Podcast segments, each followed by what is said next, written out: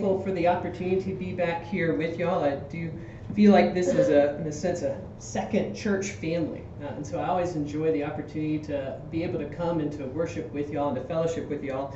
And I really do value and appreciate uh, the way that y'all have cared for me in friendship and in prayer and, and support, and even in providing snacks for the work that I do as a campus minister at NC State in Meredith. Um, it is a deep encouragement to me to experience the love that y'all have for for me and my family and for the work that God is doing at NC State and Meredith. And I want you to know, and I hope this is an encouragement, that I pray for y'all regularly. Um, that you are a part of my daily prayers, that this church would um, grow in its understanding of the love of God and its reflection uh, into the city of Fuquay-Varina and the surrounding areas. Because I love y'all. I want to pray for you, but I also pray for you because I feel the love that y'all have for me. Today we're going to be looking at the book of Revelation, chapter 21. I have a practice of reading through the Bible once a year, and so at the end of every year, I always find myself um, at the book of Revelation which really has been helpful for me because as I begin to go about the process of planning for a new semester uh, at NC State, or as I begin to think about different goals or desires I have for the new year, what echoes in my mind is this passage. And so it helps to inform and shape the way that I think about my desires, my longings. And we are people, we are beings who deal with longings, who deal with desires, and oftentimes there are things that don't really get satisfied. Like, as an example, I found myself on Christmas night on Amazon.com.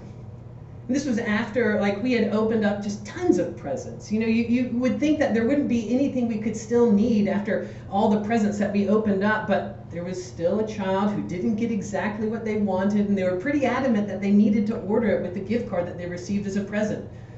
And so there I was on Amazon trying to satisfy their desire and order yet another gift. We are creatures that have longings, that have desires, and oftentimes they're deep and they, they don't feel like they're getting satisfied. But this passage is for Christians an echo of truth. This passage is for Christians something that, that should shape and form the way that we deal with our desires, that we deal with our longings. Because if we are not allowing this passage to speak into our desires and into our longings, those desires will drive us. Those desires will define us. And ultimately, those desires will leave us unsatisfied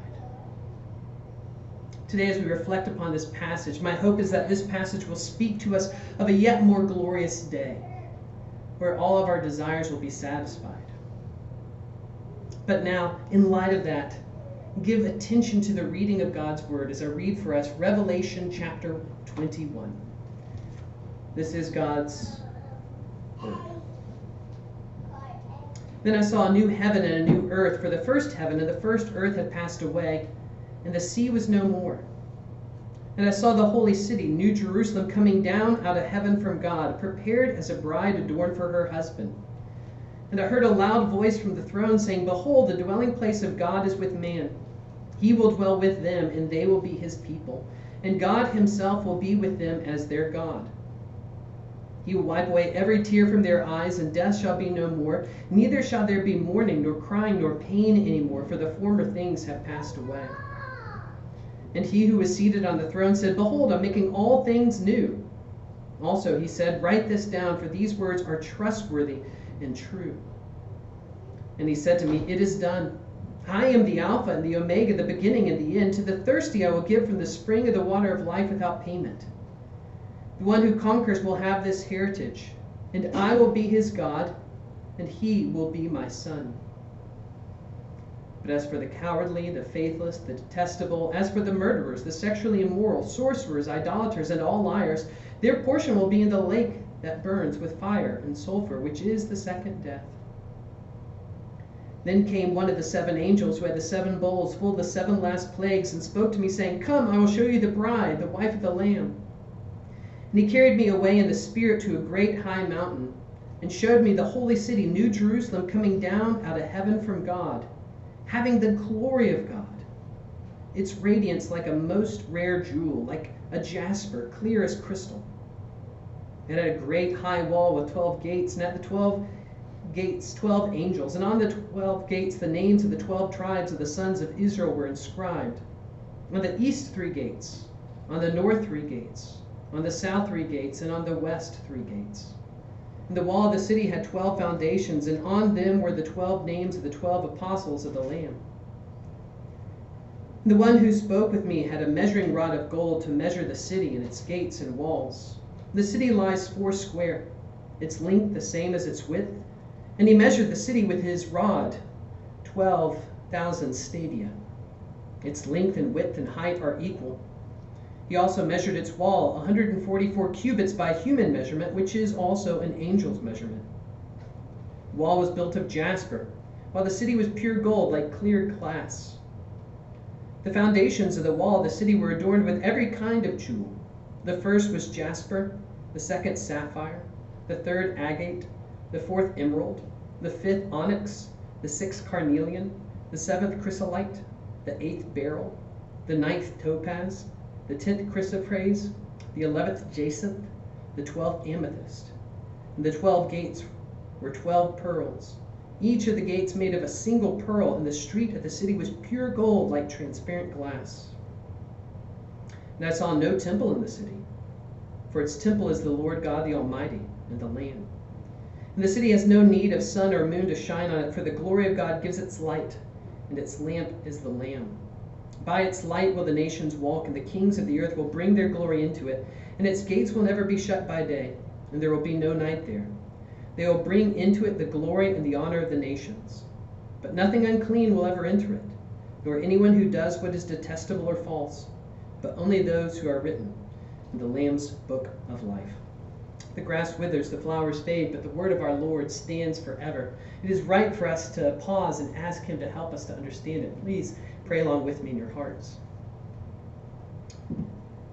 Our Creator God, we thank you that you continue to bring life into this world.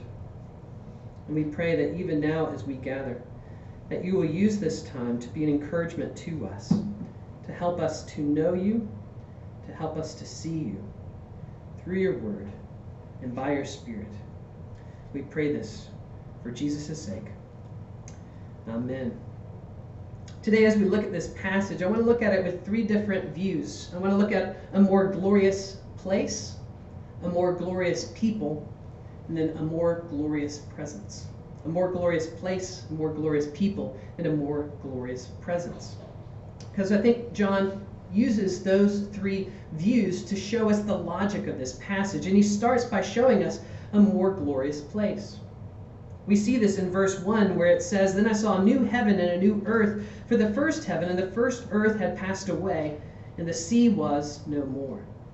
In that verse, he's reflecting the language you would find at the very beginning of the Bible in Genesis chapter 1, where it speaks about God making the heavens and the earth.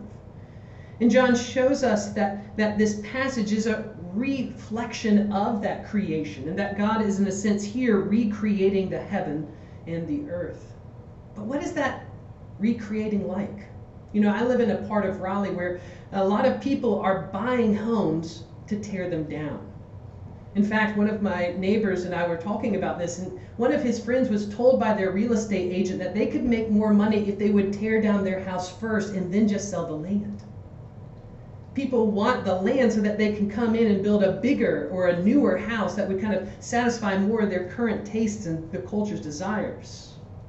Is that what God has in mind in this passage? That he kind of needs to, to wipe out the, the outdated creation and build something brand new from scratch? No, that's not what John is saying when he talks about a creation of a new heaven and a new earth. God doesn't view our world as a teardown. But what he's doing in this passage is a restoration.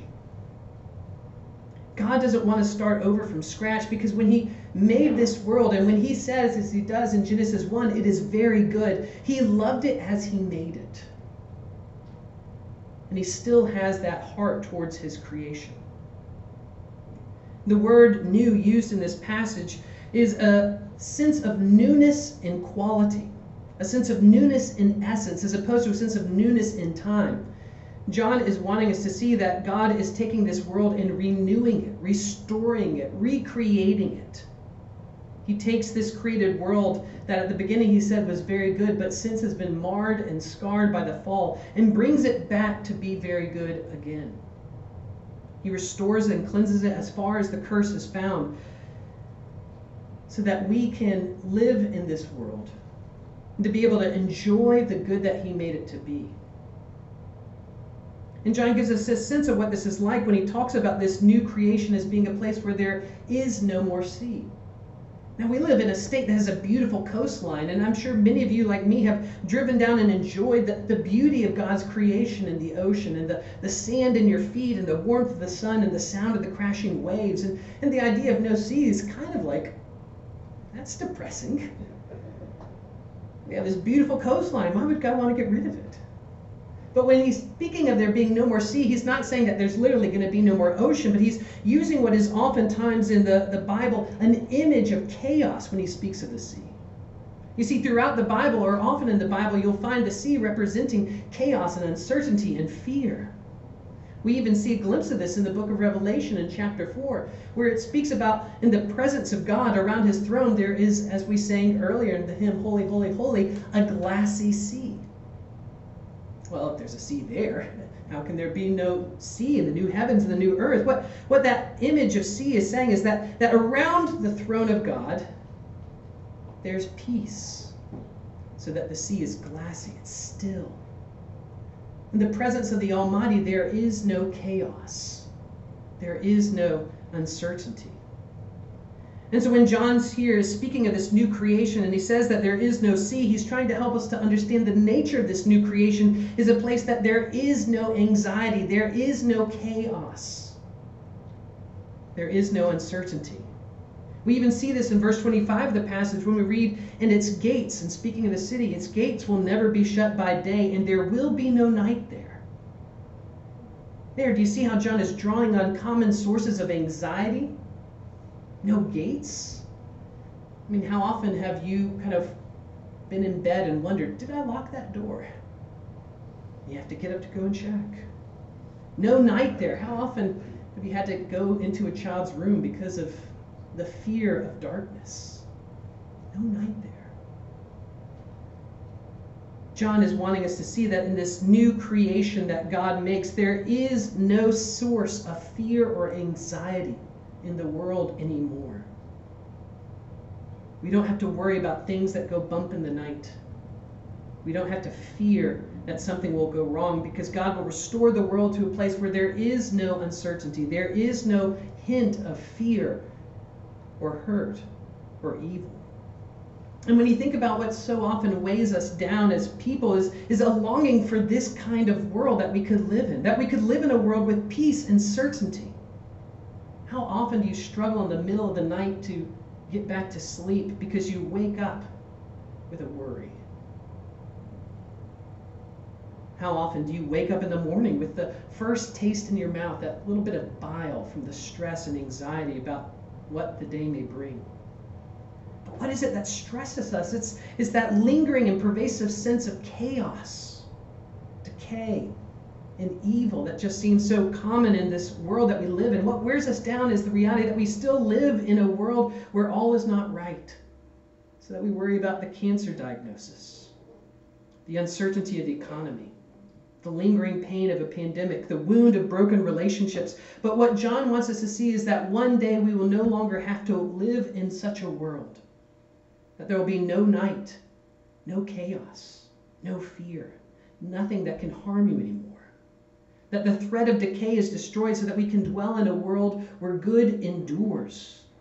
So much of our life is, is that longing to get free of what Paul calls the bondage to decay in Romans chapter 8. We painted our house a couple years ago.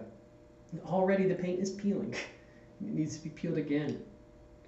I've had to replace my car and I finally got one that's reliable but every time I drive, drive it, I'm just adding more what? Wear and tear. I'll have to replace it again. As we grow in age, we gain wisdom, we gain understanding, but at time, what happens? We begin to lose the strength, the ability, or even the time to utilize it. We live in a world that is in bondage to decay, and we long to not have to deal with that anymore. And John shows us that, that God recreates the world to enable us to live in a world where that decay no longer defines us and destroys the good that we would do, but that that good would endure. And this is what God made us to have, to live in a world that is a place of delight, not dread, satisfaction, not stress, peace, not problems. But sin destroyed the place that we were meant to dwell with God. But God will again make a place for you to dwell in, free from all fear, free from harm, free from evil, free from pain, free from chaos, free from stress, free from uncertainty, and where even those things will not even be remembered. But so often our longings are in the wrong direction. We long with a sense of nostalgia for the past as though those were the better days, but the past has just as much decay as the present. We long that, that politics will finally come and bring, through perhaps the strength of a person or a party, the, the healing that our world needs. But they are filled with so much decay themselves. We experience trauma and sadness where we're grieving real pain and real harms and real hurts, but we are longing to no longer feel that pain, to feel that hurt, to have it define us. We live with anxiety, which at times we think is just a lack of faith, but isn't it really just also a testimony to us that we long for this kind of world?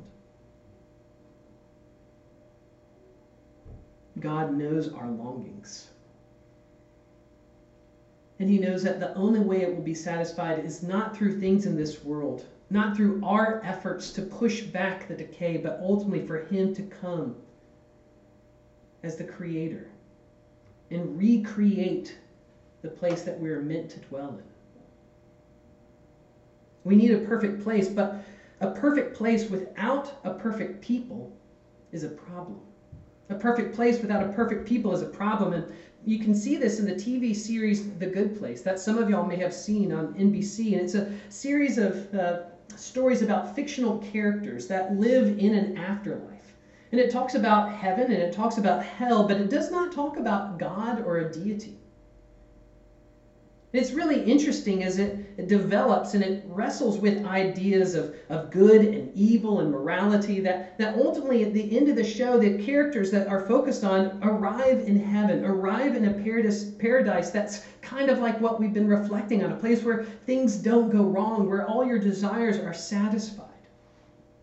And the fascinating thing to me about the show is at the end of the show, as these people are living in paradise, they're ultimately bored. They're ultimately unsatisfied. And at the end, they choose to have their souls cease as opposed to continuing to live in paradise. And to me, that makes sense. It's logical because they were imperfect people in a perfect place. And a perfect world without perfect people is a problem. Perhaps you've had that experience that everything is going well for you in your life, but still you aren't happy. Or you finally get the job you wanted, the marriage you wanted, the house you wanted, the kids you wanted, the retirement you wanted, and still it did not satisfy like you had hoped. So often we think that the circumstances are what stand between us and the happiness that we are longing for, but more often the problem is not what we see outside, but what we see in the mirror. And that's why God in this passage doesn't just have to fix the place that we are living in for us to be happy, but he has to fix the people. So you see verse 1, the speaking of a new heaven and a new earth, but then what do you see in verse 2? And I saw the holy city, New Jerusalem, coming down out of heaven from God, prepared as a bride adorned for her husband. And here John is using the imagery of a bride adorned for her husband to reflect how God himself labors to take his people and to make them to be glorious. It's important to understand that John is talking about people when he's talking about the city, New Jerusalem. He's not having in mind the bricks and mortar of the city, but the people of the city. Because Jerusalem, as we read in the Old Testament, is the place where God dwelt with his people. And here we see this new Jerusalem and just as he made a new heavens and a new earth, not from scratch, but recreating the physical world, so also this new Jerusalem is not a new people that he makes out of scratch, but when he takes his people here on earth and recreates them to be the glorious creatures that he made them to be. Jerusalem, the city where God dwells, is seen again in its marvelous glory as God has taken his people and made them to be the glorious creatures he intended them to be. And it's remarkable to me how this passage really highlights the nature of the glory of God's people. I mean, as an example, in verse 10, when John is being shown this, he is taken away from the city. And he's taken away from the city because it's kind of like when you're trying to take a picture with your phone and you realize you're too close, so you take a step back, right, to take in the whole view. That's what's happening to John. In order for him to take in the immensity of the glory of the people of God, he has to take a step back. But not just a little step back. He's taken far away to a mountain to be able to take in all that God has done in his people. And this passage goes on at great lengths to describe the, the glory of the city, talking about the city being having walls that have these jewels, these gates of pearl, these streets of transparent gold. But in all these things, John wants us to see that this is a description of the people of God. That's why that city has all over it names.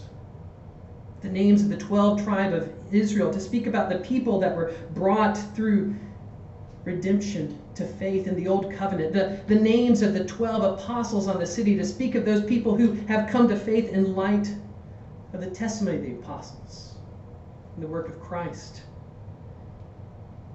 Here, John is showing the way that God brings people to become the glorious creatures that they've made and that we ultimately long to be. I recently read a quote by sociologist Alain Ehrenberg a French sociologist, and he did a study of the history of depression. And in it, he says this he says, inadequacy is the pathology of contemporary depression. Inadequacy is the pathology of contemporary depression.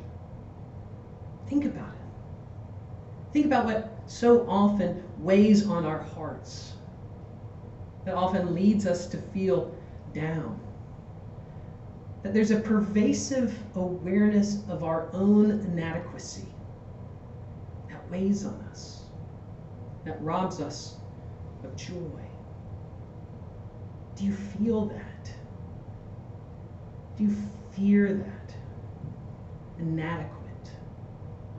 Don't you see the way that the specter of inadequacy can drive you? The way that you can try to find and keep glory in your work, in your wit, in your well being, in your wealth, in your wisdom. That, that we can long to find glory that we can hold on to and not lose. And we see it as our lot in life to try to find it and to try to hang on to it when we get it. But more often than not, glory is an elusive thing to grasp. But notice in verse 24, as it speaks of the city in New Jerusalem, it says something interesting. John says that the kings of the earth will bring their glory into it. The kings of the earth will bring their glory into the city. Do you see the backwards nature of that verse? Kings leave their city to go forth and to find a glory for themselves through their conquest for greater land and power and wealth. But John is showing a different direction here that the kings are coming into the city to receive and give glory. So often we're plagued with this quest of going out and finding glory for ourselves in this world, to find that it is glory that is fleeting and dim, or that we feel like we have to hold on to. No matter how good this year is for you, no matter how many resolutions you keep, no matter how many goals you obtain, no matter how many metrics you make move in the right direction, you will still wake up and look in the mirror and see the specter of inadequacy. But one day, this passage tells us, one day you can look in the mirror and not be filled with a groan but gratefulness, not with longing but contentment, not because you have found glory out of your strength, but because God has given you His. You see, that's what makes these people glorious. Did you hear how John speaks of the city, the people of God, in verse 11? He says, The city is glorious because it has the glory of God. You see, that's why we all feel inadequate.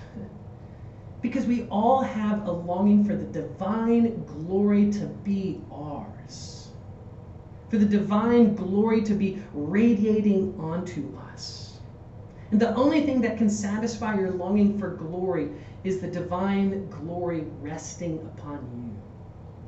Think about the great benediction from the book of Numbers, the first benediction we have in Scripture, where the blessing given to the people of Israel is this May the Lord bless you and keep you. May the Lord make his face to shine upon you. The Lord make his face to shine upon you. What is that saying? That's saying that the blessing of God, the gift of God to his people, is to have his glory resting on them. That's what our hearts are longing for, and that's what this passage shows happening. You know, it's interesting, commentators reflecting upon all the jewels that uh, make up the city say that, that this is really a reflection back to the high priest. It's a reflection back to the way that the priest would, as he would come into the Holy of Holies, wear a, a breast piece on his chest that had these 12 precious stones that had written on it the names of the 12 tribes of Israel. And he would wear that as he goes into the Holy of Holies to bring the people of God into the presence of the glory of God, that his goodness might shine onto them. And then Aaron would leave and go out and pronounce that benediction, that that reality would linger on them. And this is what this passage is saying one day will happen that we will not have to wonder if glory is ours, but we can rest in the reality that God's shining glory onto us. Did you notice that this new world has no sun? There's no need for a sun because to have God dwell with his people means that his glory is shining throughout the world. The radiant glory of God that caused Moses' face to just shine, being around the reflection of it, is so powerfully present in this world that there is no need for a light. Think about that, that when you look in a mirror, what do you need in order to see yourself? A light. And in this world, what is it that's going to light your eyes? What is it going to be that, that shapes the way that you look at everything? It's the glory of God. What is it that would warm your body just as the sun warms our body? It's the glory of God. To dwell in the glory of God is going to be something that shapes us, fills us, rests on us. And this is what we were meant to live in to live in his glory, knowing that we are right recipients of that glory. And until we are in that presence of his glory and goodness, our hearts are always going to have that sense of inadequacy. But the hope of this passage is not just found in the geography of the new heavens and the new earth, or even that sense of our inadequacy being satisfied, but the hope of this passage is not found in the creature or the creation, but in the Creator. This is clearly the emphasis of this passage. Very little describes the nature of the new heavens and the new earth in a tangible way to satisfy our curiosity about what heaven's going to be like or what the new Jerusalem's going to be like. But a lot speaks in this passage about God's presence. That's really the logic of this passage. It's why verse 1 and verse 2 are followed by verse 3. Verse 1 speaks of the more glorious place Verse 2 speaks of the more glorious people, but then verse 3 speaks of the more glorious presence. Saying, And I heard a loud voice from the throne saying, Behold, the dwelling place of God is with man. He will dwell with them, and they will be his people. And God himself will be with them as their God. Do you hear the repetition, even in that verse, of the presence of God dwelling with his people? That the dwelling place of God is with man. He will dwell with them, he will be with them as their God. And to dwell with God is to dwell in a kingdom that no longer has chaos and uncertainty around it. To dwell with God is to dwell with Him, having His face shining on you, His glory and His love. To dwell is recipients of the blessings of the God who made all things. But the thing that brings that into our life is not what we do, but what He gives to us. You see, there's these warning passages in this chapter that, that doesn't really seem to fit, right? When there's so much hope and there's so much good things that are spoken of, you stop and are almost struck by verse 8, where it says, But as for the cowardly, the faithless, the detestable, as for the murderers, the sexually immoral, sorcerers, idolaters, and all liars, their portion will be in the lake that burns with fire and sulfur, which is the second death. Why is that in there? It's because John wants us to understand that what we need most is the presence of God. That's what brings the satisfactions and the longings that our hearts have. But what threatens that is if we try to find satisfaction outside of Him. When we try to find our longings met outside of Him. Because all those descriptions are ways that we go out into this world and try to find in this world a satisfaction for our longings. When you think about that calling of those who are murderers, it's saying that my strength can find peace in this world. Or when it finds warnings against sorcerers and idolaters, it's saying that, that my spirituality can bring me peace in this world. When it speaks of the cowardly or the faithless, it's saying that, that my efforts are what bring me the glory that I long for. We can live in this world thinking that we can satisfy our longings, that our efforts will bring us to this idea of utopia. But John wants to warn us that that can never happen. That the only way that our satisfaction can happen is not through our strength, but through what someone else has done. Which is why the heart of this passage is when it says in verse 5 And he who was seated on the throne said, Behold, I'm making all things new. Also, he said, Write this down, for these words are trustworthy and true. And he said to me, It is done. I am the Alpha and the Omega, the beginning and the end. To the thirsty, I will give from the spring of the water of life without payment.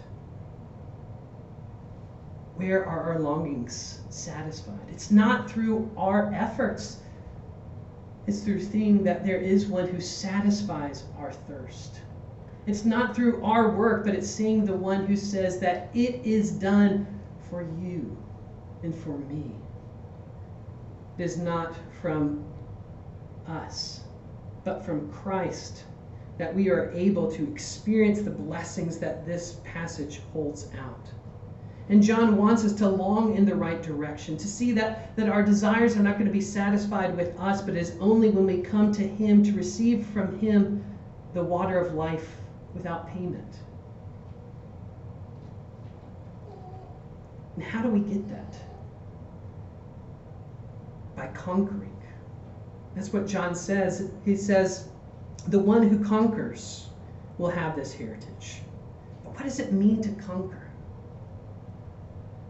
Throughout the book of Revelation, the idea of conquering is never what we have done, but is always what the Lamb who was slain has done. What does it mean to conquer?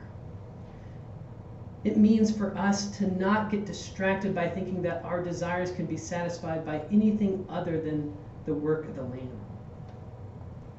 But there's a beautiful second part to that verse.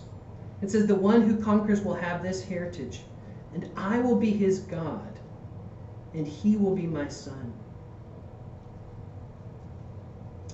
You know, last night I watched uh, The Guardians of the Galaxy Part 2 with my kids, which is a Marvel movie you can find on Disney Plus.